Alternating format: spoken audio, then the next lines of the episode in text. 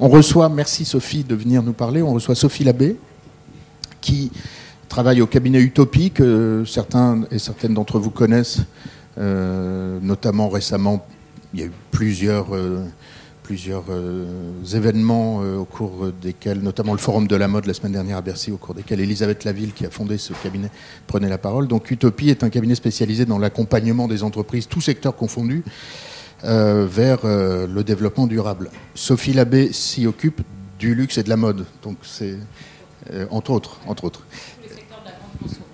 grande consommation. Eh ben, merci beaucoup de, partager avec nous euh, votre savoir et votre observation et analyse sur ce que font les marques, ce qu'elles ne font pas, ce qu'elles pourraient faire. On a une heure. Très bien. Ok, donc l'objectif, vous m'entendez?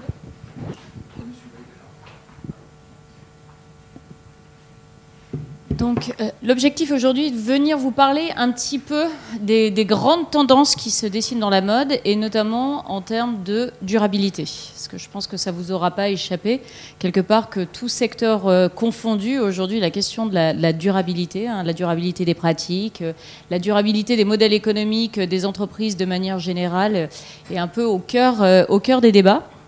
Et donc, euh, je, vais en parler un petit peu aujourd'hui de qu'est-ce que ça veut dire pour la mode et partager avec vous un peu quelques exemples inspirants d'engagement des marques.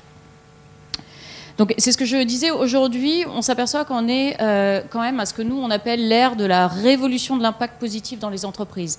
Je pense que plus que jamais, l'humanité dans son ensemble fait face à des, enjeux euh, qui, euh, qui la dépassent, hein, des enjeux sociétaux, des enjeux environnementaux. Et aujourd'hui, les entreprises commencent à réellement s'engager pour essayer d'adresser ces enjeux. Des enjeux qu'elles ont quand même au, au, cours des décennies euh, qui ont précédé, qu'elles ont contribué à aggraver. Mais aujourd'hui, les entreprises réalisent qu'elles ont à la fois le droit et le devoir d'y contribuer et d'essayer d'utiliser finalement la force de leur business pour résoudre aussi ces enjeux sociétaux et environnementaux.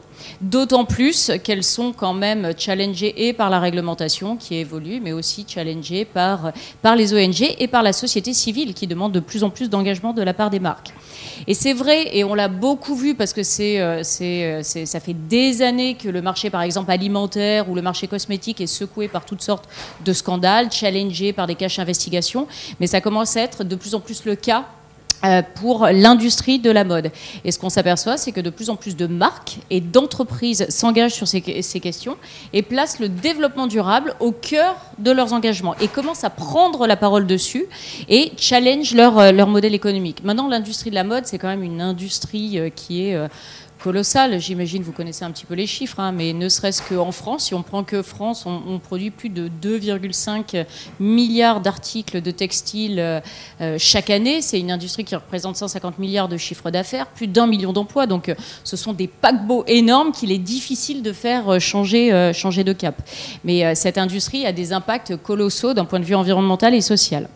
Donc voilà. Donc ce qui est intéressant, c'est que quand même les marques commencent à s'attaquer à ces sujets. Il y a eu un véritable éveil des consciences et, euh, et ce challenge. Et je vais rentrer dans quelques euh, études de cas un petit peu plus tard. Et ça fait quand même écho aujourd'hui à la demande de la société civile. Alors on parle toujours de la génération Y, enfin qui sont les plus jeunes générations, qui sont de plus en plus attentives à ces questions-là. Mais pour moi, c'est le sommet de l'iceberg. De manière générale, les consommateurs, les clients attendent plus de responsabilité de, de la part des entreprises. Elles attendent que celles-ci s'engagent qu'elles expliquent comment elles voient leur contribution à résoudre des enjeux sur leur secteur euh, d'activité, qu'elles parlent des efforts qu'elles fassent, euh, qu'elles font, on le verra, hein, qu'elles soient plus transparentes sur ce qui se passe sur leur chaîne d'approvisionnement euh, en amont, et puis qu'elles impliquent leurs consommateurs à leur côté.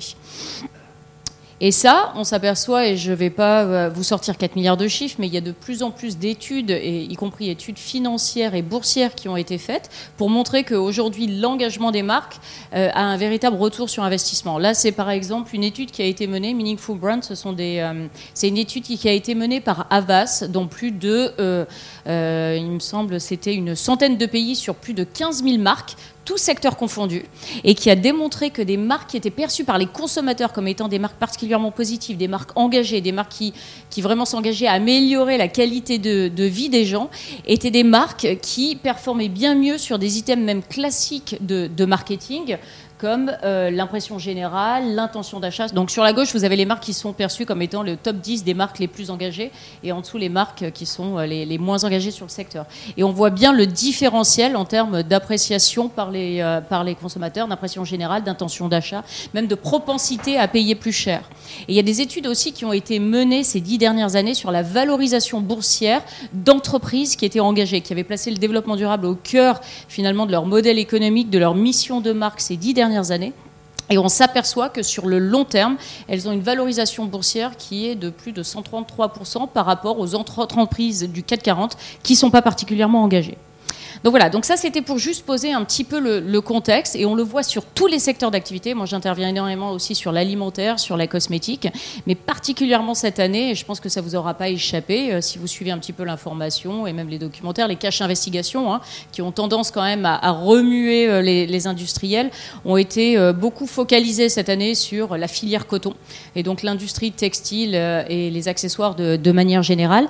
Et, et, et on sent que la pression se durcit vraiment sur euh, l'industrie du textile. Donc du coup, euh, je voulais juste partager quelques exemples autour de vous, euh, avec vous, autour de finalement quatre grandes tendances qu'on voit s'opérer sur, sur le marché.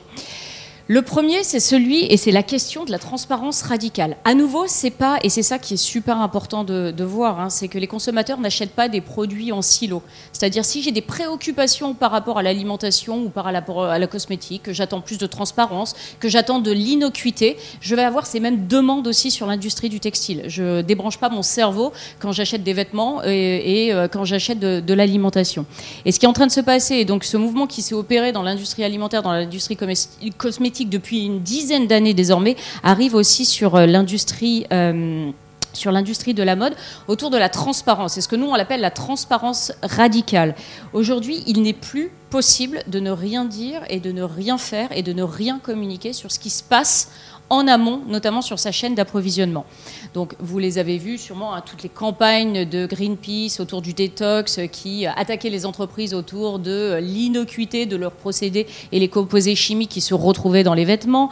Euh, euh, tous, les, euh, collectifs qui se sont créés, notamment après la chute et l'effondrement du Rana Plaza au Bangladesh, qui a amené à la mort de plus de 1000, 1000 employés et qui a révélé finalement la misère sociale qu'il y avait en amont sur des chaînes d'approvisionnement extrêmement complexes autour, autour du coton. Donc des collectifs qui interpellent depuis chaque année les citoyens pour leur demander de s'engager et de demander aux marques de rendre des comptes sur la transparence et le contrôle de leur chaîne d'approvisionnement.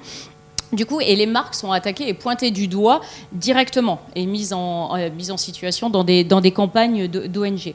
Donc aujourd'hui, fermer les yeux et ne rien dire parce qu'on sait qu'on n'est pas parfait sur sa chaîne d'approvisionnement, ce n'est plus une option. Il faut être en mesure de parler et d'expliquer ce qu'on fait, ce qu'on ne fait pas aussi, on le verra un peu plus en détail euh, tout à l'heure, expliquer les limites. Hein. C'est très compliqué de, de, repenser ces chaînes d'approvisionnement sur euh, l'industrie du textile. Mais en tout cas, la transparence, aujourd'hui, c'est un prérequis. D'autant plus que des marques particulièrement engagées et des marques leaders ont commencé à user de cette transparence radicale dans leur communication auprès des consommateurs et du coup elles établissent quelque part un précédent. Si une marque y arrive, pourquoi est-ce que les autres marques n'y arriveraient pas? Et ça devient une véritable demande des consommateurs. Et comme je le disais, c'est assez intéressant. Vous prenez même une marque, j'imagine, vous connaissez tous. Bon, Patagonia, je vais expliquer, je vais prendre un case study de Patagonia un peu plus tôt. Mais même une marque comme Veja, donc il y a une marque engagée finalement euh, dans son ADN. Dès sa création, euh, le, fondateur Sébastien avait décidé qu'il allait réellement faire une marque qui est euh, durable de, bout en bout. Mais son, quelque part, son, sa mission a toujours été de dire je ne veux pas choisir entre design et engagement. Pour moi, avant tout, mes consommateurs et mes clients vont acheter une super marque de basket bien designée. Et moi, c'est ma responsabilité de, derrière de m'assurer que ça a été fait dans les règles de l'art et que c'est aussi écologique que, possible. Mais ce qui est assez intéressant, c'est que même quand on est une petite marque et qu'on essaie de faire les choses bien, on se retrouve face à certains obstacles. Et lui-même en parlera. Je vous invite, si vous ne l'avez pas encore vu, parce que le lancement de son site a fait grand bruit il y a, 3-4 mois, parce que c'est un site qui est vraiment dans la transparence absolue. Euh, lui-même met en place et, détaille finalement les limites de son modèle. Donc il va être en mesure d'expliquer qu'il avait essayé d'aller sur du tannage végétal, mais que euh, la, qualité n'était pas au rendez-vous et qu'il a dû faire marche arrière. Il explique aussi qu'il a fait le choix d'essayer de se financer auprès de banques plus responsables, donc euh, type la NEF, le Crédit Coopératif, qui sont extrêmement transparentes, qui ont pris des positions contre les paradis fiscaux. Et il dit, mais malheureusement, pour mon site de vente en ligne, parce que je suis une marque internationale, je ne suis pas en mesure euh, de de faire ça avec des structures bancaires comme la NEF et le Crédit Coopératif. Du coup, je suis obligée d'aller à la, je ne sais plus si c'était PNP Paribas ou Société Générale, et il dit, et malheureusement, je sais que ces banques existent dans des paradis fiscaux. Donc, c'est les limites de mon modèle. Il va mettre euh, en ligne aussi les contrats avec ses fournisseurs, où il va expliquer, voilà comment je les paye, voilà les conditions finalement de production sur mes chaînes d'approvisionnement avec mes fournisseurs.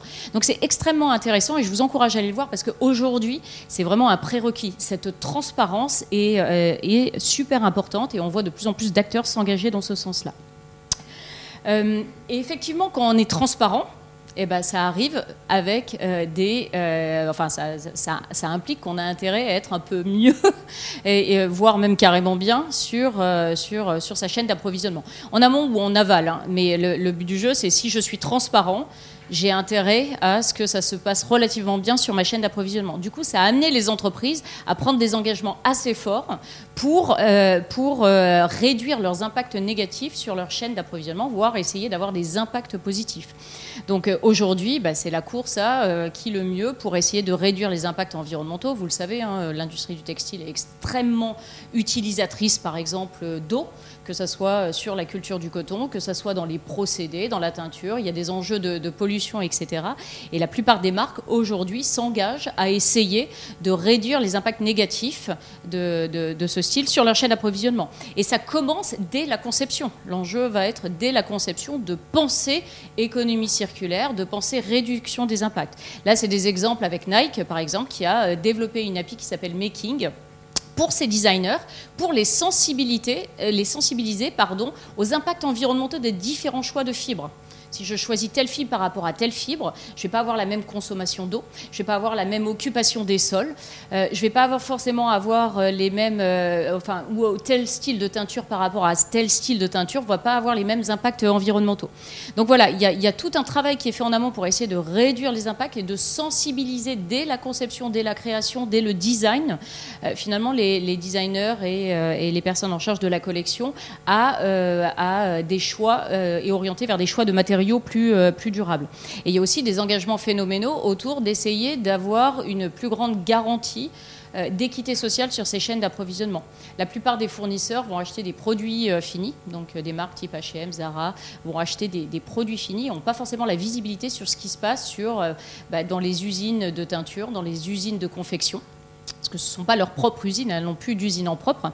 Mais aujourd'hui, il y a, je ne sais pas si vous êtes au courant de la loi, notamment en France, qui s'appelle le devoir de vigilance, hein, qui a été créée juste après justement la, chute du Rana Plaza, et qui demande notamment aux multinationales, non seulement, pas seulement de faire signer une charte éthique à ses fournisseurs de rang 1, parce que tout le monde signe un bout de papier, mais on s'aperçoit que ça change rien aux conditions de production un peu plus en amont de, de, la chaîne, mais non seulement de faire signer cette charte de papier et ensuite aller s'assurer qu'en arrière-plan, euh, finalement, les, garanties qu'elles imposent, pas de travail des enfants, pas de travail forcé, euh, quand même une équité au niveau des salaires, que ces conditions sociales qu'elles veulent garantir à leurs consommateurs soient réellement mises en place dans la chaîne d'approvisionnement. Donc les marques, de plus en plus, sont obligées de structurer des véritables stratégies d'approvisionnement responsable, de suivi et d'audit de leurs fournisseurs pour garantir derrière que des bonnes conditions sociales sont, euh, sont offertes aux salariés sur l'ensemble de la chaîne d'approvisionnement. Et puis ce qui est en train de se passer de plus en plus, et, vous le verrez, c'est aujourd'hui on, est, euh, on est à une époque où, euh, et, vous le voyez sûrement un peu dans la publicité, où les marques s'engagent à être 100% responsables sur leur offre. c'est fini un petit peu l'époque où on se disait on va laisser le choix aux consommateurs, ce qu'on appelle le choice editing, qui est une notion un petit peu anglaise, qui est de dire bon, je vais laisser le consommateur choisir entre une offre responsable et une offre qui n'est pas responsable. Ok, moi je vais mettre une marché, si je, prends le, marché alimentaire par exemple, je vais lui offrir la version bio de sa marque de moutarde traditionnelle et je laisse le consommateur choisir s'il préfère acheter bio ou s'il préfère acheter euh, euh, la marque euh, traditionnelle qui n'est pas forcément porteuse d'une garantie. Donc ce concept de gamme verte est vraiment en train de mourir petit à petit. Et ça se voit aussi sur le, textile. Les marques s'engagent et, estiment que c'est de plus en plus de leur responsabilité de mettre sur le marché des produits qui sont 100% responsables. Alors attention, on est quand même encore loin de, ce, de cette transformation vers, vers juste du textile qui serait 100% responsable ou des accessoires 100% responsables. N'empêche que si vous regardez cette année, par exemple, ça a été euh, l'engagement de, des 13 plus grandes marques euh, utilisatrices de coton euh, dans le monde, hein, type Ikea, H&M, Levis, qui ont pris l'engagement de se sourcer uniquement en coton responsable à horizon 2025. Il y a, a différentes gradations de ce qu'ils entendent par coton responsable. Hein. Tout n'est pas du coton bio avec des filières intégrées où il y ait une véritable équité de rémunération pour l'ensemble des acteurs de la chaîne. Hein. Il y a aussi des versions un peu moins bien disantes et des filières moins bien disantes. Mais en tout cas, l'idée est de se dire, c'est on refuse d'avoir simplement du coton conventionnel avec aucune garantie environnementale et sociale. Il est important de faire évoluer tout l'amont agricole et toute la chaîne d'approvisionnement pour amener de plus en plus d'acteurs à s'engager sur, euh, sur euh, de la production de coton plus responsable.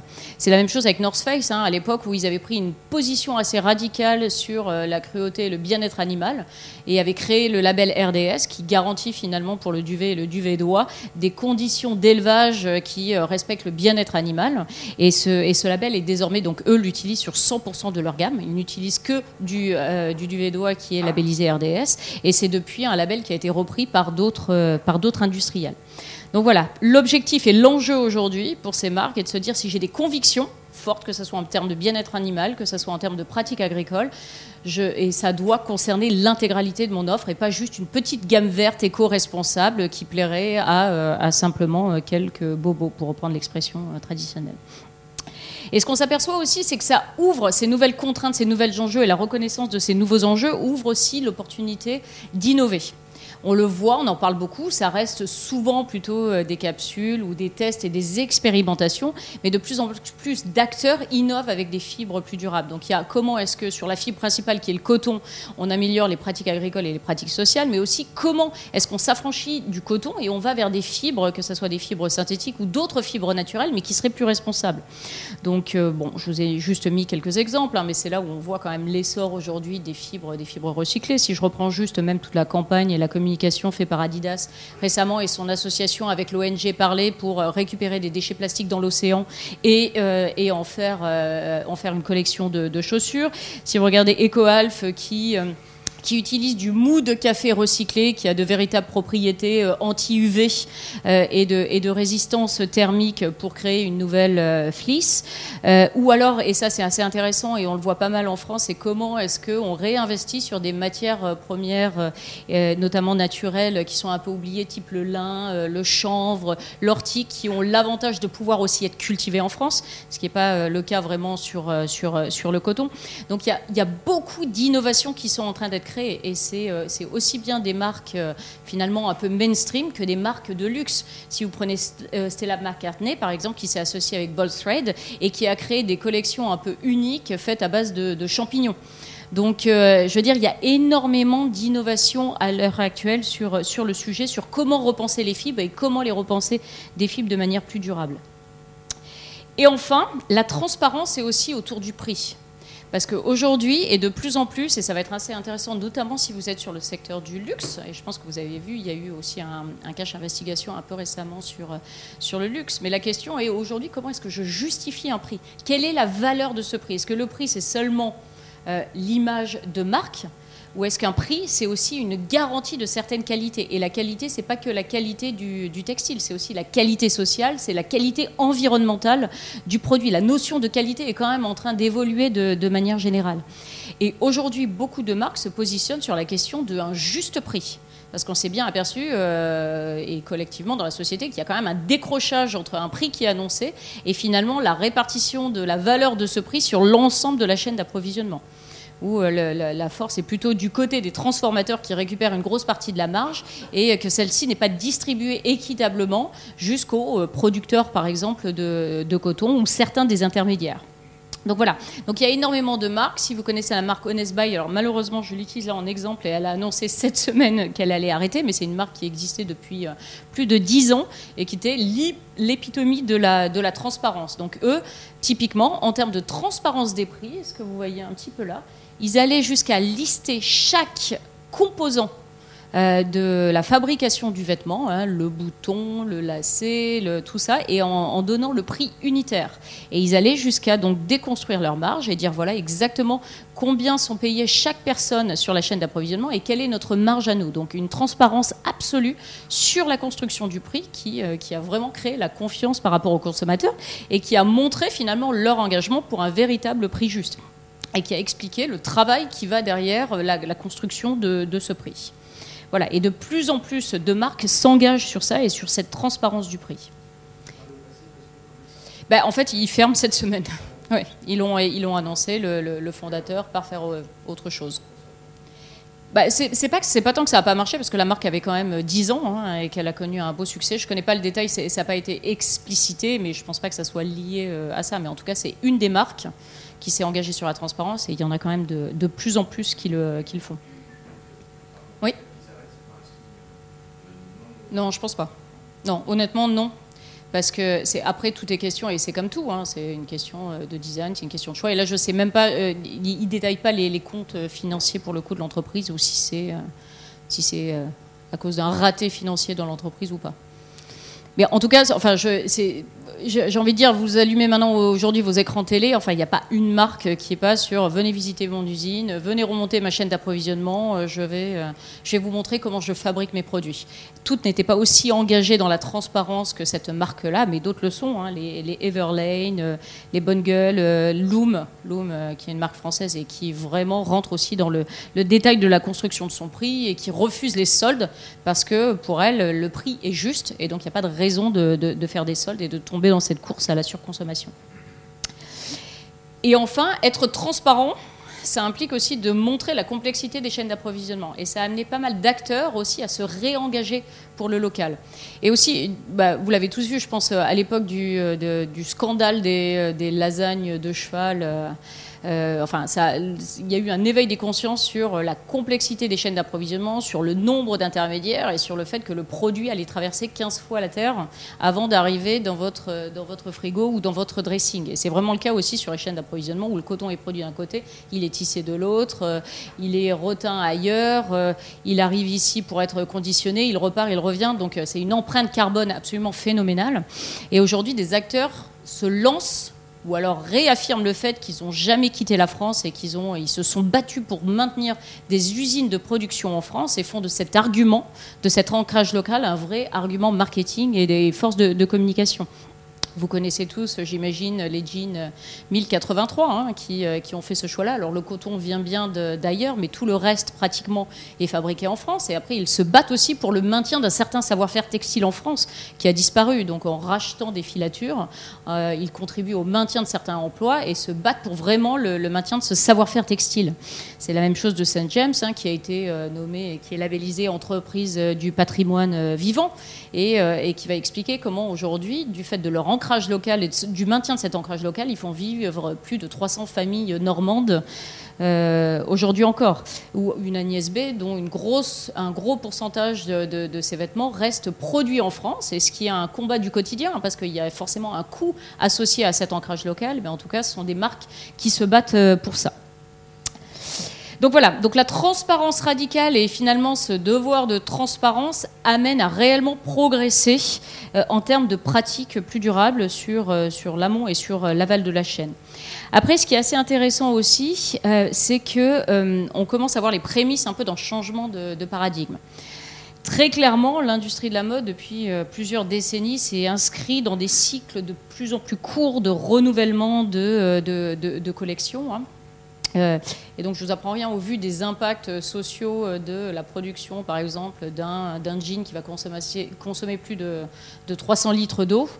et les statistiques, je crois que c'était qu'entre 2000 et 2014, on a plus que doublé la production de vêtements. Donc il y a des impacts phénoménaux. Et ça, c'est dû au renouvellement, notamment des collections qui sont de plus en plus accélérées.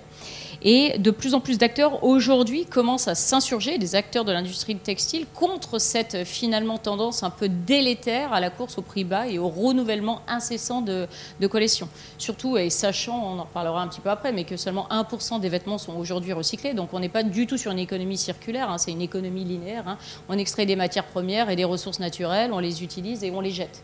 Euh, donc, euh, et c'est ça qui crée quand même énormément d'impact. Donc, ce qui est assez intéressant, c'est que des marques et des marques particulièrement engagées de longue date ont commencé à s'insurger et faire un véritable, faire de, leur combat le combat contre la fast fashion. C'est à la fois le cas de Patagonia dont je reparlerai un moment, mais aussi euh, le cas de, de, REI, qui par exemple aux États-Unis, donc REI, vous devez connaître, qui est une marque d'outdoor et qui a décidé, et depuis plusieurs années fait ça, de fermer ses boutiques lors du Black Friday. C'est pas anodin hein, d'un point de vue financier quand même. À la base, c'était une véritable prise de risque, en sachant que le Black Friday généralement euh, c'est environ 30% des volumes d'une vente d'une marque. Hein. Donc euh, la, journée sur laquelle tout le monde se précipite pour acheter ces, euh, marques à prix réduit. Euh, et en fait, la, campagne a eu un véritable succès parce que la marque était réellement sincère. Elle a pris un véritable risque financier en disant aujourd'hui arrêtez la surconsommation. Ça sert à rien, on fait des produits de qualité et ces produits ils sont faits pour que vous puissiez profiter de l'outdoor. Donc euh, nous, on ferme nos boutiques pour que vous puissiez aujourd'hui, ce vendredi-là, aller vous balader en gros dans la nature. Hein? Non, la boutique en ligne n'était pas fermée, c'était toutes les boutiques physiques qui étaient fermées, et c'est ça qui a été intéressant. Alors, de, certains pourraient qualifier ça euh, d'hypocrite ou pas. En tout cas, la boutique en ligne est restée ouverte. Et ce qui s'est passé, c'est qu'ils ont eu un afflux de ventes de plus de 24% sur leur boutique en ligne. Euh, c'est euh, sociétaire. Hein. Ils avaient 3 millions de, sociétaires dans la marque REI, dans l'entreprise REI. Et ils ont gagné plus d'un million de sociétaires après. Et en fait, ils ont fait un chiffre d'affaires record qui s'est maintenu dans le temps. En fait, ce que ça a fait, c'est que ça a cannibalisé les ventes d'autres marques perçues comme étant moins engagées. Et c'est devenu un véritable acte et choix citoyen par des consommateurs qui ont adoré finalement l'esprit et les convictions de la marque et qui désormais font le choix d'acheter REI plutôt qu'une autre marque pour ses convictions. Euh, je vous retrouverai exactement les chiffres. J'ai l'ordre de grandeur. Euh, mais il y a eu 24% de, pour sûr d'augmentation de, des ventes sur le, site en ligne. Et après, il y a un chiffre d'affaires, une croissance du chiffre d'affaires sur les mois qui ont précédé qui s'est euh, maintenu dans le temps. Donc voilà, donc il y a des marques qui commencent à prendre la parole de manière assez forte sur ce sujet, et surtout il y a des marques qui mettent au cœur de leur engagement le fait de faire des fringues qui vont durer dans le temps. Donc euh, bah, c'est à nouveau l'exemple de Lou. Hein. Si vous allez sur leur site internet, la première page euh, explicite, euh, nous on est conçu pour durer. On va faire des vêtements de qualité. Quand Patagonia a lancé aussi ses vêtements, c'était avec une garantie à vie sur 100% de, de, leurs vêtements. Et avec, et j'en reparlerai un petit peu plus tard. Ou alors de plus en plus, on voit des marques qui s'engagent avec la volonté de dire, nous on va faire des essentiels c'est pas toutes sortes d'accessoires, c'est pas toutes sortes de fringues qui vont changer avec la mode. Nous, on va vestir des essentiels, des jeans essentiels, des t-shirts essentiels. Ou ça, c'est une petite marque qui s'appelle Utsu et qui va euh, dire, ben moi, j'utilise un vêtement et un t-shirt. C'est potentiellement quatre expressions. Euh, avec le devant, l'arrière, l'intérieur et les deux côtés de, l'intérieur, c'est vous avez quatre, euh, quatre, styles, quatre designs. Comme ça, ce t-shirt, vous pouvez le porter de quatre façons un peu différentes. Donc c'est comment est-ce que je fais et je consomme moins de vêtements, mais je fais des vêtements de meilleure qualité et qui vont s'adapter à votre, à votre quotidien. Et puis surtout, tout le monde commence à s'engager sur la brèche du maintien et de la réparation. Donc à nouveau, Patagonia est quand même le leader, et je vais en reparler en détail dans, une minute, mais même H&M, qui est quand même pas à la base reconnu pour euh, faire euh, des vêtements de la plus grande qualité. Hein. c'est le, c'est, finalement, elles sont souvent sous cette marque est souvent sous le feu des projecteurs pour euh, pour être vraiment le symbole de la fast fashion, mais qui s'est aussi engagé, qui a commencé à ouvrir des centres de réparation de ses vêtements et ou aussi de customisation qui est une tendance qu'on voit, hein, la tendance à la personnalisation, mais qui a aussi potentiellement l'intérêt de faire, si j'ai customisé mes vêtements, c'est des vêtements qui me ressemblent un peu plus et je vais garder un petit peu plus, euh, un peu plus longtemps. Et puis surtout, on voit de plus en plus aussi euh, d'applications, de nouveaux sites euh, qui se créent pour encourager à la réutilisation et à la deuxième main. Et c'est intéressant, on le voit aussi beaucoup sur les accessoires de luxe, hein, pas juste de, de, de, grande, de grande consommation. Donc, euh, donc toutes sortes d'applications, que ce soit par exemple Telmi, qui est sur un, public un peu spécifique, hein, qui sont les mamans et les enfants, les mamans enceintes et les enfants, où on peut juste louer ses vêtements. Ce qui a été le plus innovant, c'est peut-être cette année, parce que ça n'avait pas encore été fait, qui est Bocage. Euh, la marque Bocage de, de, chaussures, qui a lancé tout un système de location des chaussures. Donc c'était quelque chose qui n'était pas encore vraiment fait. Euh, donc euh, pour l'instant, ils sont en test hein, dans plus euh, de 50 magasins. Et le principe, c'est la cliente va en magasin, choisit sa chaussure, elle a le droit de le porter pendant deux mois. À la fin, soit elle l'achète et c'est un tarif dégressif de 60%, soit elle la redonne parce qu'elle a décidé qu'elle la voulait pas, que finalement ça lui allait pas, ça lui faisait mal aux pieds ou quoi que ce soit. Et du coup, Bocage reconditionne ses chaussures et les remet dans un circuit de seconde main et proposer un prix euh, dégressif dans un circuit de, seconde main. Donc voilà, les marques commencent aussi à, imaginer de nouveaux modèles économiques et de nouveaux services. Et enfin, évidemment, pardon? Exactement, c'est exactement ça. Et évidemment, après, il y a toute la tendance, hein, mais c'est la même chose, du, recyclage et de l'upcycling. Si vous regardez la marque, par exemple, North Face, hein, qui va récupérer euh, ses, euh, euh, jackets outdoor et qui va les recycler, en faire de nouvelles, avec une communication. je me rappelle, leur communication était autour de votre blouson a déjà fait un marathon. Euh, donc euh, à vous de vous lancer. Euh, la marque Opal qui ne fait qu'à partir de 100% de matières qui sont récupérées et recyclées. la marque Récupérable qui était venue, hein, je crois déjà témoigner ici, mais qui va utiliser des tissus, du linge de maison pour fabriquer l'intégralité de ses vêtements, des fins de rouleaux et qui fait qui a des vêtements et des collections limitées avec avec ces matériaux-là ou encore Hélène Fischer, hein, de la même manière, qui va récupérer tous les vêtements qui ont été portés, les reconditionner et les remettre à la vente, et d'ailleurs utiliser un pourcentage du chiffre d'affaires qu'ils vont reverser à des associations. Donc voilà, donc les marques commencent réellement à innover et à se positionner contre finalement ce cycle de, fast fashion. Et ce qui est assez intéressant, c'est aussi, enfin, la mode a quand même toujours été euh, a toujours été un vecteur d'expression des convictions. Enfin, la mode a toujours pris position sur des sujets, historiquement, des sujets sociétaux. Euh, et aujourd'hui, on voit ça renaître. Donc, de plus en plus d'acteurs et d'acteurs engagés de la mode, et notamment des figures iconiques, qui prennent position et qui ont un peu le courage de leurs convictions pour faire bouger les lignes. Euh, dans l'ensemble de l'industrie. Euh, par exemple, cette année, au London Fashion, je veux dire, dans son ensemble, les acteurs de la mode ont pris position pour le bien-être animal. J'ai envie de dire, il était temps, quand même, depuis le temps, effectivement, qu'on en parle, mais des, figures un peu emblématiques à la Stella McCartney, qui se sont vraiment et qui sont, euh, qui sont sur ce combat depuis des années, ont réussi un petit peu à faire, à faire bouger les lignes. Et, et ça intervient sur toutes sortes de, sujets, évidemment, notamment sur la question de la diversité, de la norme, il y a encore des marques, je sais, parce qu'un de mes clients est justement sur, euh, sur ce type, qui vont pas faire de mode et de design pour des femmes de plus de 40 taille 40. Donc il y en a encore hein, des acteurs de la mode qui restent sur un certain standard de la beauté et qui promeut ce standard de la beauté. Mais en parallèle, il y a énormément d'acteurs qui aujourd'hui réinventent, réinventent les normes et disent et oui, on veut au travers de nos designs et de nos collections refléter la diversité euh, finalement euh, des gens, des femmes, des hommes. Donc que ce soit des marques comme Asos, que ce soit des marques comme Aerie, qui est une marque de, sous-vêtements américains qui a pris l'engagement de ne retoucher aucun de ces modèles photos et justement d'avoir une véritable variété de, modèles photos. Vous allez sur leur site, vous allez avoir des photos de petites culottes avec des femmes qui ont de la cellulite. Elles vont mettre des qui sont handicapées en sous-vêtements, elles vont mettre des femmes euh, qui ont euh, subi euh, le cancer. Donc il y a vraiment cette volonté de challenger les normes et les normes de, la beauté. Et aussi, on voit qu'il y a quand même une beaucoup plus grande acceptation finalement de la, fluidité du genre aujourd'hui dans les mannequins qui sont utilisés, dans les collections et la manière dont elles sont pensées. Ou si vous voyez la diversité, c'est aussi face au handicap. Si vous regardez les collections aujourd'hui de Tommy Hilfiger, qui est une des premières marques à être vraiment engagée sur la question de handicap. Je ne mets pas forcément la même chose et le même type de vêtements euh, quand je suis dans un fauteuil roulant ou quand j'ai une jambe, euh, une jambe de bois. Les, vêtements ne vont pas me être portés de la même manière. Donc, dès le départ, cette notion de design inclusif, comment je pense le design de mon vêtement pour pas être et répondre à juste une norme de ce qu'est aujourd'hui une femme et une norme de ce qu'est un homme, et pour refléter la diversité finalement des corps humains et des conditions, c'est en train d'évoluer. Et enfin, finalement, la Quatrième grande tendance, c'est que les marques aujourd'hui essaient d'embarquer leurs consommateurs. Les marques qui essaient de faire bouger les lignes et de changer, elles essaient aussi de rallier à leur cause leurs consommateurs et leurs clients, en leur disant voilà, nous, c'est nos convictions à nous et suivez-nous dans ce combat-là.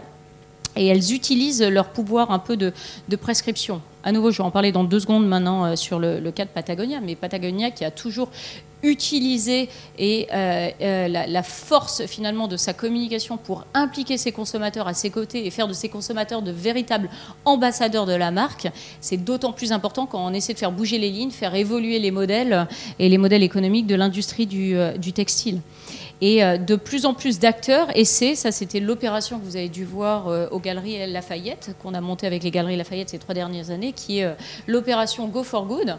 Et c'est comment les Galeries Lafayette sont passés finalement d'une posture de distributeur de toutes sortes de produits à prescripteur.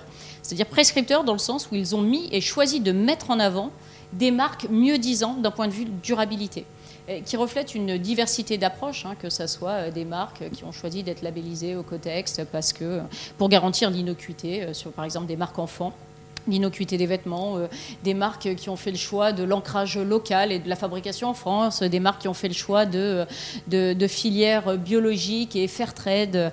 Mais en tout cas, les Galeries Lafayette a structuré toute une approche pour dire aujourd'hui la mode doit être durable et nous, on fait on pose notre pierre à l'édifice en mettant en avant ces marques qui ont fait le choix de l'engagement.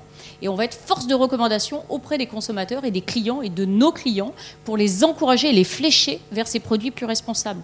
On le voit aussi dans l'alimentation, hein, de plus en plus les acteurs, les, Carrefour, les Leclerc, les Auchan, essaient de flécher en magasin les offres qui sont les plus responsables pour encourager les consommateurs à faire ces choix-là. Et après, les enseignes aussi innovent en magasin. Une communication qui serait plus seulement centrée sur le prix, euh, sur le design, mais une communication qui va challenger le consommateur, qui va l'encourager à bah, penser autrement euh, ses choix, en encourageant par exemple bah, à nouveau un Levis qui va, euh, qui va montrer euh, et qui va expliquer un peu finalement sa démarche sur des jeans qui vont utiliser moins d'eau. C'est à nouveau la marque Loom qui va afficher en magasin son manifeste et avoir des rappels de ce manifeste pour une mode plus calme, une mode plus apaisée, l'achat seulement d'essentiel et de la qualité pour durer un peu partout en son magasin et qui fait aussi tout un travail de sensibilisation des consommateurs. Pour qu'aujourd'hui, autant les consommateurs viennent pour faire des choix, et, un des critères de choix, ça va être le design, hein, et à quel point le design de la marque leur plaît, mais en même temps, ils utilisent tous les moyens de communication à leur disposition pour essayer de sensibiliser les consommateurs à ces sujets euh, environnementaux et sociaux de manière plus large. Et ça va jusqu'au solde. Euh, c'est assez intéressant de voir certaines marques qui essaient de réinventer le principe de, la solde. Euh, donc des marques comme Maison Standard, qui vont dire bah, vous allez payer ce que vous voulez. Mais je vais vous expliquer ce qui va se cacher derrière le prix. Euh, donc si je fais moins 30% sur une collection, je vais seulement couvrir mes coûts de production. Si je fais moins 50, par exemple, euh, si je fais moins 50, pardon, je vais pouvoir seulement couvrir mes coûts de production. Si vous choisissez de payer seulement moins 30 ou moins 10, eh ben non seulement ça va couvrir mes coûts de production, mes frais de logistique, mais ça va me laisser un peu de marge pour réinvestir finalement dans ma marque, sachant que la marque est assez engagée, et ça va permettre d'étendre l'impact positif que j'ai au travers de ma marque, parce que je vais pouvoir continuer à innover et à apporter des améliorations sur ma chaîne d'approvisionnement. Et voilà, et c'est intéressant de voir que ce sont des opérations qui connaissent un véritable succès parce qu'on explique les choses aux consommateurs. On ne le prend pas finalement. On a, j'ai un dicton qui est on a le consommateur qu'on mérite. Donc c'est-à-dire si on parle à un consommateur que sur un argumentaire prix, évidemment que je vais vouloir le prix le plus bas. Si on m'explique de manière intelligible quels sont et qu'est-ce qui va guider mon choix par rapport à un critère de prix et qu'est-ce qui se cache derrière la réalité du prix, souvent les consommateurs seront prêts à payer plus cher. Voilà, donc ça c'était un peu pour vous dire un peu comment aujourd'hui de grandes tendances un peu sous-tendent le, marché de la mode. Et je voulais prendre encore un petit moment pour vous expliquer euh, le, cap Patagonia que vous connaissez peut-être. J'ai 3-4 slides un petit peu sur Patagonia, qui est une des marques un peu de référence en termes d'engagement général. Donc Patagonia, c'est quand même créé en 1973, 73, je crois, hein, par Yvan Chouinard, et qui dès le départ avait... Euh, choisi de, faire une marque responsable, mais il n'était pas forcément au courant encore à l'époque, hein, on parle de, il y a plus de, 40 ans, euh, des, enjeux qui se posaient sur la filière du textile. Et en fait, c'est assez intéressant. C'est euh, à la création de sa boîte, une des premières boutiques qui était à, à Seattle, en fait, il s'est retrouvé dans une situation où tous les employés de sa boutique ont commencé à avoir des maux de crâne assez, euh, assez important. Et donc il s'est dit, mince, ils ont fait venir quelqu'un pour faire une étude des lieux et essayer de comprendre qu'est-ce qui se passait, pourquoi il y avait ces enjeux euh, de, santé euh, au niveau de sa boutique. Et il s'est aperçu, en fait, les entrepôts de la boutique, et les, produits étaient stockés au sous-sol, donc juste en dessous de la boutique, et ils se sont aperçus qu'il y avait des émanations importantes de formaldéhyde. Formaldéhyde, c'est quand même un, produit toxique qui est utilisé dans la culture du coton. Et là, ça a été un, réveil d'Yvan Chouinard qui a réalisé, qui a pris conscience pour la première fois qu'il y avait des choses qui se passaient en amont sur sa chaîne d'approvisionnement qu'il ne contrôlait pas, qu'il ne connaissait pas. Donc il est rentré et il s'est posé la question de la culture du coton. Aujourd'hui, comment ça marche? Qu'est-ce qui se passe? Pourquoi est-ce qu'on utilise des produits toxiques que je retrouve dans mes vêtements en fin de chaîne? Et ça a été le début vraiment de l'engagement de de Patagonia. Et en fait, Patagonia, aujourd'hui, sa mission, il la, la résume à faire les meilleurs produits, donc en termes de design, en termes de, de qualité, cause no unnecessary harm, donc euh, ne pas causer euh, ne pas avoir des impacts négatifs euh, qui ne sont pas nécessaires, notamment sur l'environnement. Et use business to inspire and implement solutions to the environmental crisis. Et utiliser la force de mon business finalement pour faire changer les choses et notamment, vous le verrez, contribuer à résoudre la crise climatique et la dégradation finalement de l'environnement. Et du coup, ça a été un peu ça. C'était leur transformation. Ça a commencé donc euh, dès les années un peu euh, dès les années 80. Et Patagonia, ça a été une des premières marques à se lancer de manière assez agressive sur la culture du, coton bio hein, et aider à développer cette culture. Et assez rapidement, dès les années 96, 100% des vêtements Patagonia étaient faits à partir de coton biologique. Euh, et ensuite, eh ben, une fois qu'on a mis le, doigt dans l'engrenage, finalement, on commence à euh, tout rechallenger, le modèle économique. Et après, dès le début, il était pionnier. Hein, dès les années 2003, il a commencé à réutiliser euh, finalement ces fleeces et à les recycler pour refaire, pour refaire des produits. ça a été tout le début aussi d'une véritable campagne de transparence. Donc, je vais vous mettre juste deux petites vidéos. La première, parce que Patagonia était un des premiers leaders vraiment sur la, traçabilité. Il y a, une, il y a un son du son D'accord. Sur euh, donc, et le recyclage et l'agriculture biologique et de meilleures conditions de fabrication sur sa chaîne d'approvisionnement. Et il a lancé un site qui s'appelle Patagonia Footprint Chronicles et qui a pour objectif d'être absolument transparent sur l'ensemble de sa chaîne d'approvisionnement et de donner les informations aux consommateurs.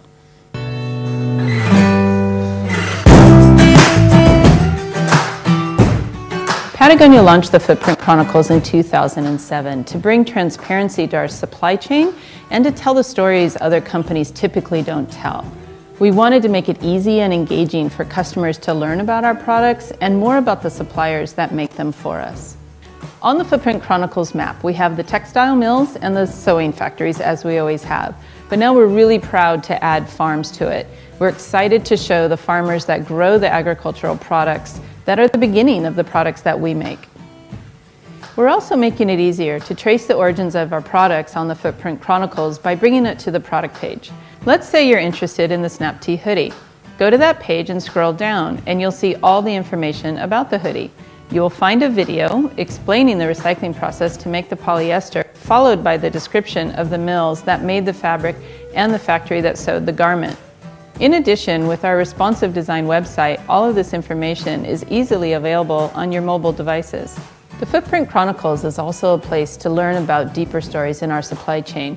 We will continually bring out the most interesting parts of our business to share on these pages and hopefully spur on a dialogue about doing business in an industry that spans our planet and is consistent with our mission statement of build the best product, cause no unnecessary harm, and use business to inspire and implement solutions to the environmental crisis.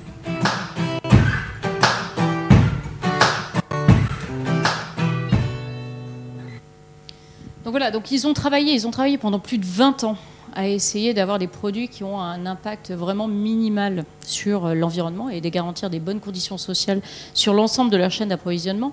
Mais ce que Yvan Chouinard avait dit euh, à l'époque très justement, c'est que malgré tout, du simple fait qu'on ait une marque aujourd'hui de, textile, hein, on participe quand même à ce cycle de fast fashion.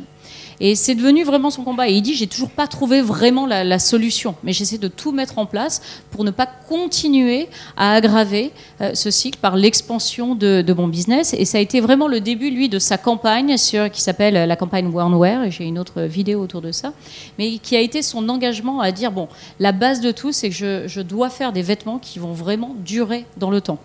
Donc des vêtements de qualité, avec des garanties euh, qui sont portées à vie.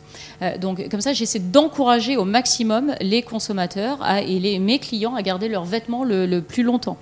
Euh, et il a même fait une, campagne de pub qui justement essayait d'influer culturellement, enfin d'influer un changement de, culture. Et il a impliqué ses consommateurs, ses, clients qui voyagent à travers le monde hein, dans les vêtements Patagonia. Et le message de sa pub, c'était de dire bah, aujourd'hui finalement des vêtements usés, c'est des vêtements qui portent la mémoire de vos voyages. Et donc, c'est des vêtements qu'il faut garder, qu'il faut chérir, qu'il faut essayer de, réparer, parce que c'est pas pas juste des vêtements usés, c'est des, vêtements qui ont vécu et qui sont porteurs d'une d'une histoire. Et il a mis en scène ses consommateurs justement pour faire euh, passer ce, message-là. Ensuite, surtout, au-delà de, du contrat de base qui est de faire des vêtements de vraiment grande qualité, il a déployé euh, toute une campagne et des services associés pour aider les clients à réparer leurs vêtements où c'est devenu très facile de rapporter son vêtement dans n'importe quelle euh, boutique euh, Patagonia. C'est un peu plus compliqué ici, évidemment, aux États-Unis, ils sont, ils sont extrêmement bien implantés. Mais donc de ramener ses vêtements, de les faire réparer. Vous allez voir une vidéo, eux-mêmes ont fait un roadshow partout aux États-Unis pour aller à la rencontre des gens et de réparer leurs vêtements. Ils ont monté aussi un partenariat avec eBay en disant bon si à un moment donné vous voulez vraiment plus garder vos vêtements, ils ont monté un partenariat avec eBay pour euh, créer une plateforme en ligne où les gens pouvaient échanger, revendre ou échanger leurs vêtements, euh, leurs vêtements euh, Patagonia. et au final, si vraiment vous ne voulez pas garder vos vêtements, ils ont dit bah, rapportez-les nous et nous on va les recycler. Donc vraiment, ils ont essayé de penser sur l'ensemble des, différents scénarios qui pouvaient se, se, présenter, comment au mieux accompagner leurs clients pour faire durer le produit le plus longtemps possible et au pire des cas, euh, le recycler.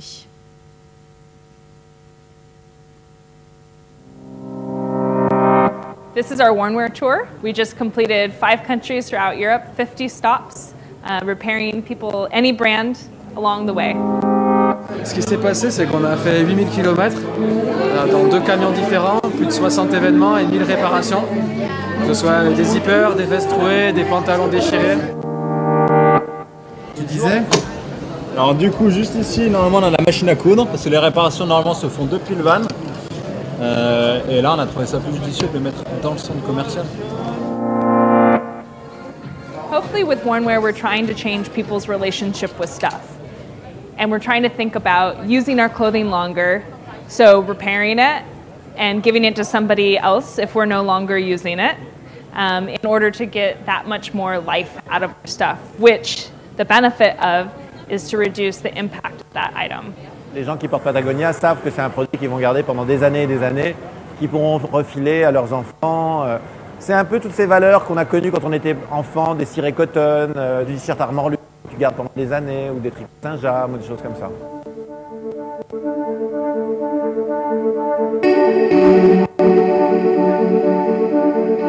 Unfortunately have moved away from that knowledge. Our, grand, our grandparents and other generations before them um, owned fewer items and took better care of them, but we've started to lose that because the incentive to do that doesn't exist anymore because clothing is so inexpensive. So we would rather just buy something new than learning how to fix it. So um, but people want to fix things, you know, and people get really excited. Look at, I mean, this event is amazing, and people are walking away with, with new information. Aujourd'hui, avec euh, le système de fast fashion, etc., enfin, on achète des objets, mais on les détient plus, on vit plus d'histoire avec eux. Là, tu vois, c'est l'histoire de dire, bah, t'es parti en voyage avec ton vêtement, t'as vécu une aventure avec lui, garde-le, tu vois. Ici, on peut considérer que c'est surréaliste. Ouais. Euh, c'est vrai que la plupart des gens sont surpris, mais Et bon voilà, on fait ça pour les encourager à garder leurs vêtements plus longtemps et, et ouais, c'est cool. Yvonne Chenard, our founder, says every time we make a decision that's right for the planet, we make more money. Just try, just try to take it slow. Wake up, wake up, it's time to grow. Voilà, et en fait, le dernier volet quand je vous disais comment aujourd'hui euh, Patagonia utilise la force de son business pour essayer aussi d'avoir un impact et de résoudre la crise euh, environnementale. C'est que c'est une euh, marque et un fondateur derrière qui, est engagé pour la préservation de l'environnement depuis, depuis le début et qui depuis le début a mené aux États-Unis des campagnes à chaque élection présidentielle pour encourager ses consommateurs à voter, et notamment voter pour euh, la cause écologiste. Donc ça, c'était, euh, c'est vraiment un engagement extrêmement de longue date, et c'est un engagement qui s'est durci ces dernières années, surtout que bah, plus que jamais aujourd'hui et aux États-Unis avec la présidence Trump, euh, l'environnement est de plus en plus à risque, avec une dérégulation phénoménale autour de toutes les lois environnementales. Et Yvon Chouinard a justement mené le fondateur, a menacé de mettre et d'intenter un procès à Trump pour certaines des décisions qu'il a prises euh, pour déréguler et pour ouvrir certains parcs nationaux qui étaient des, espaces naturels préservés et les ouvrir euh, aux, industries de, minage et de forage. Donc c'est intéressant de voir aujourd'hui comment certains acteurs et acteurs industriels vont prendre des positions fortes et on le voit énormément aux États-Unis. C'est la même chose avec Nike. Vous avez dû voir toutes les campagnes Nike qui soutient Capernic, hein, le NFL player et c'est pas c'est pas anodin non plus hein, de prendre parole aujourd'hui pour dire bah non moi je me bats pour la diversité je me bats et je soutiens finalement les gens qui ont le courage potentiellement de ruiner leur carrière parce qu'ils ont pris position pour le soutien de la cause noire. Et moi je les soutiens. Ça a eu des impacts business aussi importants pour Nike hein, parce que vous avez dû voir euh, toutes ces campagnes. Donc vous l'aviez vu cette campagne ou pas?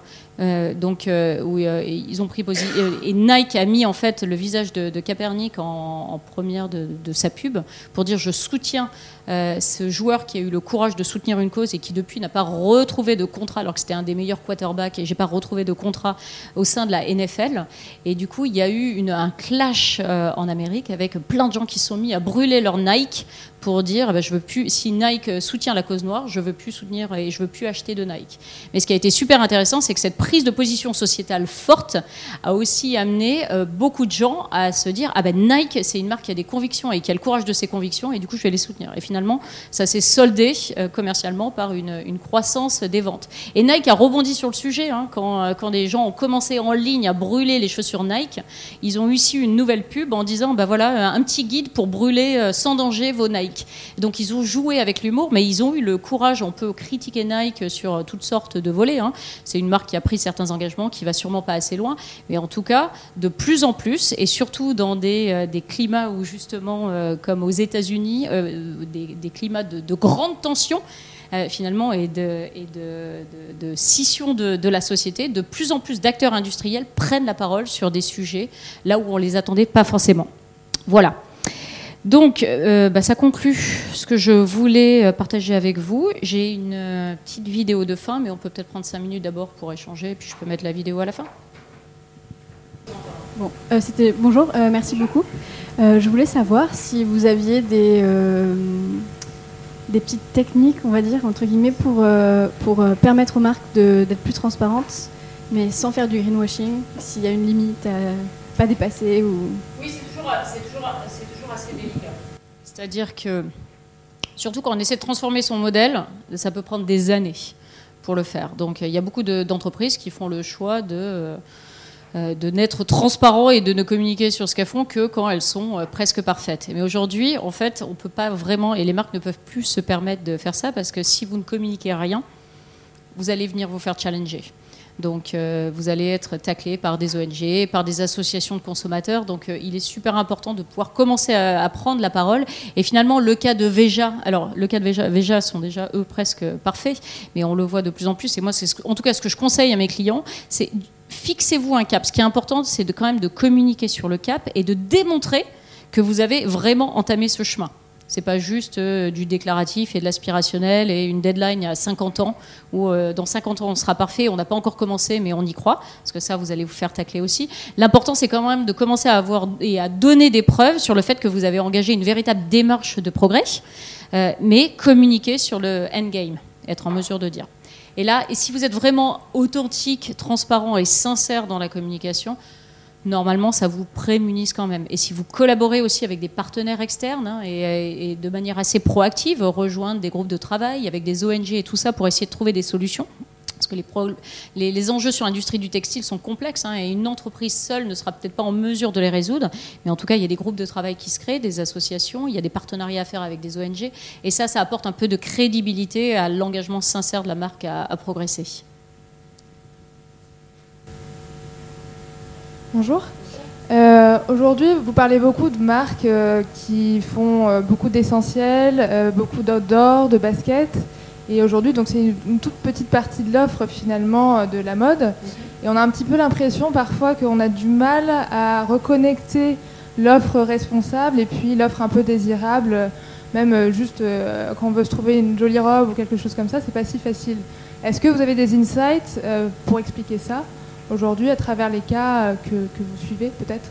Je pense qu'aujourd'hui, l'industrie du textile, de manière générale, là, forcément, je mets le projecteur, le feu des projecteurs sur euh, certaines initiatives, mais on est encore loin d'une véritable transformation de l'offre. Aujourd'hui, par exemple, en alimentation ou en cosmétique, si je veux consommer responsable, l'offre existe. C'est beaucoup plus compliqué encore aujourd'hui dans euh, l'industrie de la mode, que je parle de chaussures, que je parle de sacs, que je parle de fringues de manière générale, où beaucoup de marques pour l'instant continuent à cantonner euh, euh, leurs engagements un peu responsables au travers de certaines collections. C'est compliqué, même si je veux un jean, et, et Dieu sait qu'on commence à avoir des jeans plus responsables, mais c'est pas si facile dans n'importe quelle boutique de, trouver ça. Donc je pense que l'enjeu, en fait, il est pas tant par rapport à du mainstream ou quoi que ce soit, c'est que l'offre n'est encore pas suffisamment euh, Et après, des fois, elle est un peu invisible, comme je dis, quand des grands de l'industrie textile s'engagent à avoir un approvisionnement en coton plus responsable, c'est pas forcément quelque chose qui est communiqué au niveau du produit. La communication se fait au niveau corporate, limite dans des rapports de développement durable, ça redescend pas en magasin ou sur le produit. Donc vous-même ne savez pas que peut-être vous achetez un jean ou un t-shirt, mais euh, qui est fait à partir d'un coton euh, qui est plus responsable. Mais je pense qu'il y a encore un véritable enjeu dans cette industrie d'une offre présente. La logique de la gamme verte, euh, vous disiez c'est fini, mais c'est pas du tout fini. On est... Dans l'industrie du textile, c'est le début d'un signal faible de euh, ce qui est euh, et commence à sérieusement se généraliser sur d'autres secteurs. Mais l'industrie du textile a quand même un, véritable retard. Est-ce que vous pourriez nous indiquer comment la mode peut s'inspirer de l'alimentaire en particulier Puisque vous, vous vous occupez aussi de l'alimentaire? Honnêtement, c'est tout ce qui est en train de se passer. Donc euh, c'est ce que je dis. Enfin, tout ça, initiatives existantes, qu'est-ce qui retient votre attention? Qu'est-ce que vous nous invitez à regarder de près? En fait, ce qui est en train de se passer, c'est pour ça que c'était un des premiers sites, c'est le fait de cette exigence de transparence qui maintenant s'applique aussi à l'industrie de la mode, c'est ça qui va faire bouger les choses. En fait, c'est limite le prérequis pour dire, parce que si demain je dois m'exposer, autant que euh, ce qui se passe en amont de ma chaîne soit clean que pas. Donc en fait, ce qui est en train de se passer, c'est plutôt la, demande d'une plus grande transparence de l'industrie du textile qui va faire en sorte que petit à petit, euh, les, choses, les choses évoluent. Mais il y a quand même un véritable enjeu sociétal et culturel où on a habitué, c'est la même chose sur l'alimentation, on a habitué dans le discours les consommateurs à penser qu'on pouvait avoir de la qualité, et la qualité au sens large, hein, à prix réduit. Aujourd'hui, on s'aperçoit que non, c'est pas possible. Donc, et particulièrement dans l'industrie de la mode, quand on va trouver des t-shirts à, peu d'euros, eh ben c'est très compliqué de faire évoluer les choses parce que ça implique de faire évoluer les modèles économiques. Mais c'est intéressant parce que ça concerne les marques mainstream, mais ça concerne aussi les marques du luxe qui vont se faire challenger sur le niveau de prix qui est donné et finalement la réalité euh, derrière environnementale et sociétale qui justifie pas un tel niveau de prix. Excusez-moi, juste pour vous inviter à. Il y a beaucoup d'enjeux de communication euh, dans tout ça. Parfois difficile de distinguer le, réel du, du, message. Euh, mais l'effet de levier de l'opinion est tellement fort et parfois très irrationnel que c'est très dangereux en fait. Je ne sais pas si vous avez vu euh, Movin, vous connaissez Movin C'est une, boîte qui, c'est Renault en fait, qui met à disposition des voitures. Euh, c'est un, des successeurs d'Autolib. Ils ont fait une pub à Paris il y a cinq jours ou il y a une semaine. nos voitures sont plus écologiques que le vélo tous les cyclistes euh, un peu organisés de Paris ont réagi de manière violente sur les réseaux. Ils ont retiré leur, euh, leur campagne, euh, Penaud, et ça se retrouve tous les jours. Alors c'est à la fois complètement irrationnel, très, très, très brutal, c'est très déplaisant en réalité, tout ça, mais c'est le monde dans lequel on vit. Et ça vaut évidemment aussi pour la mode. C'est comme la pub Les chasseurs premiers écologistes de France qui a fait un grand bruit. Et ça, c'est certain. hein, vous, allez, vous allez continuer à être confronté à toutes sortes de campagnes un peu, un peu greenwashing avec des grandes exagérations. Là, de toute façon, ce qui va être important, c'est de plus en plus de développer un regard critique par rapport à ce que communique la marque et la réalité que ça cache derrière. Donc, euh, c'est, euh, et ça, de plus en plus, les consommateurs, petit à petit, sont éduqués à ça parce que euh, finalement, des assauts de conso vont dénoncer ces pubs, des ONG vont dénoncer ces pubs, vont mettre les communications des marques au regard des progrès qu'elles ont réalisés et ce sur quoi elles communiquent, le niveau de transparence qu'elles ont et se feront de plus en plus challenger. Il y, a, une forêt de labels. On a vu passer le Higgs Index euh, tout à l'heure dans, vos slides. Euh, les- lesquels comptent pour vous les, je sais pas, les deux ou trois qui comptent vraiment? Ça dépend vraiment, ça dépend de, ça dépend de ce qu'on regarde. Si on va regarder des pratiques agricoles, bon bah il n'y a pas a pas pléthore de labels. hein. Les, les labels mieux disants, ça va être l'agriculture biologique. Et encore, on s'aperçoit que c'est compliqué, qu'il y a des enjeux de fraude. Enfin, il y a a aucun système qui est parfait. Aujourd'hui, des marques qui s'engagent sur l'agriculture biologique, elles peuvent acheter du produit biologique certifié, mais les chaînes sont tellement complexes qu'on s'aperçoit qu'il y a des enjeux de fraude. Et finalement, ce qui marche le mieux, c'est quand euh, une, une marque et une entreprise va avoir le courage de penser une filière intégrée. C'est-à-dire, elle va repenser toute sa filière d'approvisionnement pour aller et redescendre jusqu'au champ de coton et mettre des contrats tripartites entre le producteur, la filature, la teinture et lui-même et ses achats. Et c'est comme ça qu'elle peut garantir vraiment euh, les, euh, les approvisionnements. Mais, il y a quand même des labels qui sont, euh, reconnus, hein, des labels de fair trade, des labels d'agriculture biologique, des labels d'innocuité type Cotex. Donc, il y a toutes sortes quand même, il y a pléthore de labels qui sont reconnus. Ce à quoi il faut faire attention, et c'est pas toujours forcément moins bien disant, mais c'est finalement les, euh, les, labels propres ou propriétaires de marques. Donc des marques qui vont, euh, nommer leur démarche responsable, qui donnent aux, consommateurs, aux clients le sentiment que c'est euh, quelque chose qui a été labellisé par un tiers externe, certificateur, indépendant, mais qui n'est pas forcément le cas. Donc c'est pour ça, quoi qu'il arrive, il faut pouvoir être un peu, avoir un peu de recul. Si on veut s'y retrouver dans la forêt des labels, on va où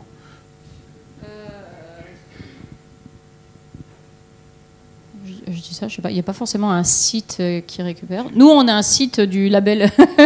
des la- un- on a un guide des labels chez Utopie. Donc, euh, ça qui fait le. le- le- donc, ça, par exemple, et qui concerne différentes industries. Après, euh, après euh, sur Internet de manière générale, je sais pas. Mais nous, en tout cas, on a fait un guide du label. Des labels de manière générale pour tous les secteurs d'activité. de thèse professionnelle, euh, les labels euh, en, en termes de mode durable pour l'année prochaine Oui. Bonjour. Euh, on a vu que voilà, il y a euh, un vrai mouvement pour consommer mieux, mais le consommer moins, est-ce que c'est quelque chose qui commence aussi à vraiment s'implanter ou est-ce que c'est quelque chose dont on parle juste? Et est-ce que pour les marques, il y a un vrai modèle euh, possible, durable, dans l'idée de vendre moins?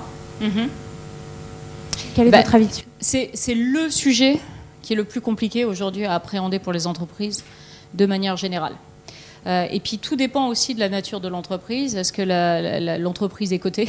Est-ce qu'elle doit répondre à des, euh, à des actionnaires qui vont exiger d'année en année une croissance à deux chiffres du chiffre d'affaires et de la marge? Parce que quand on est dans une situation comme ça, c'est extrêmement compliqué de sortir d'un système où euh, la croissance va, va passer par la vente de plus en plus de produits, l'extension internationale et tout ça. Donc c'est sûr que quand on est dans des systèmes comme ça, il ne faut pas se leurrer, c'est extrêmement compliqué d'en sortir.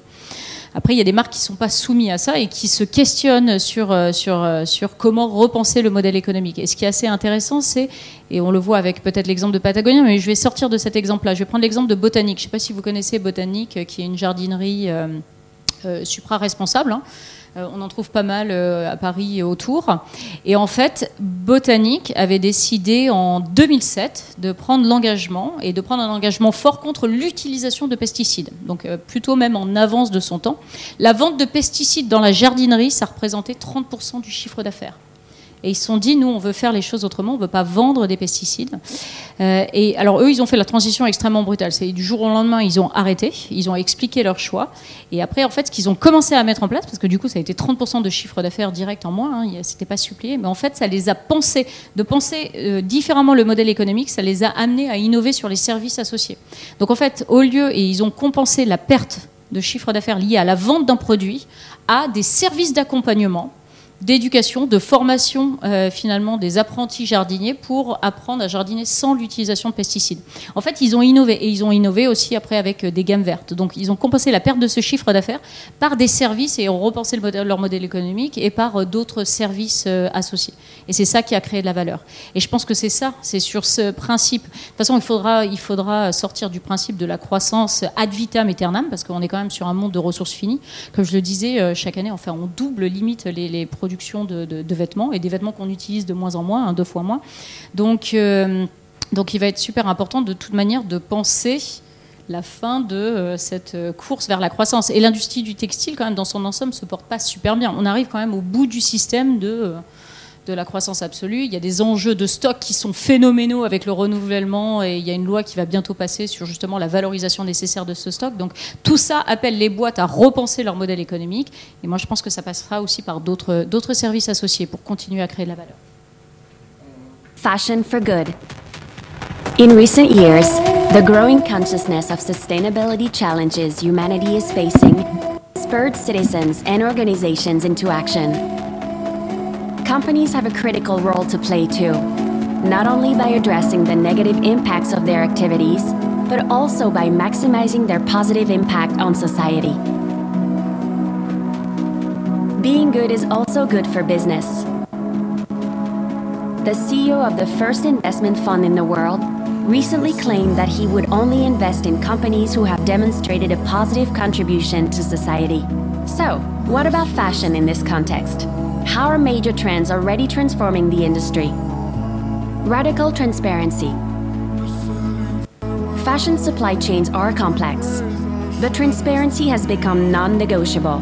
Some brands have engaged in a new dialogue with consumers to regain their trust.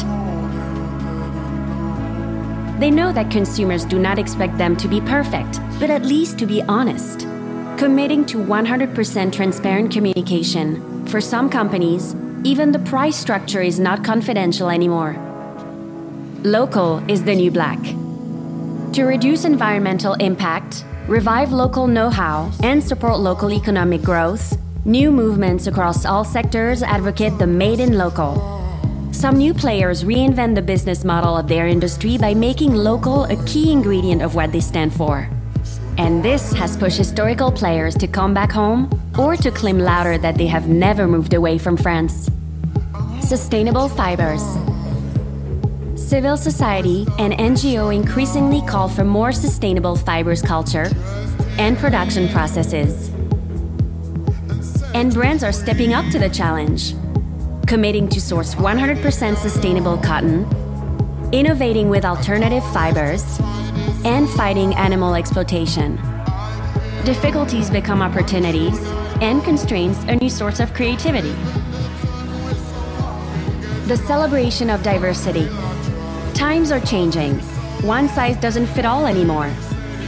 Companies and brands now fight standardization and celebrate diversity, supporting gender fluidity, promoting women empowerment, fitting all sizes and needs with inclusive design.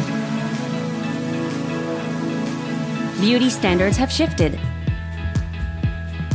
Zero waste overconsumption of resources, fast moving collections, clothes never worn and wasted. The fast fashion model is challenged. Time is for action. Clothes made to last and to be repaired. Recycled fibers become an endless source of inspiration. Zero clothes to landfill. We are slowly entering the slow fashion era. Fashion always been about making statements. More than ever, if it seizes this opportunity, the fashion industry has a huge potential to positively influence society, turning constraints into business opportunities and making sustainability fashionable and desirable for all.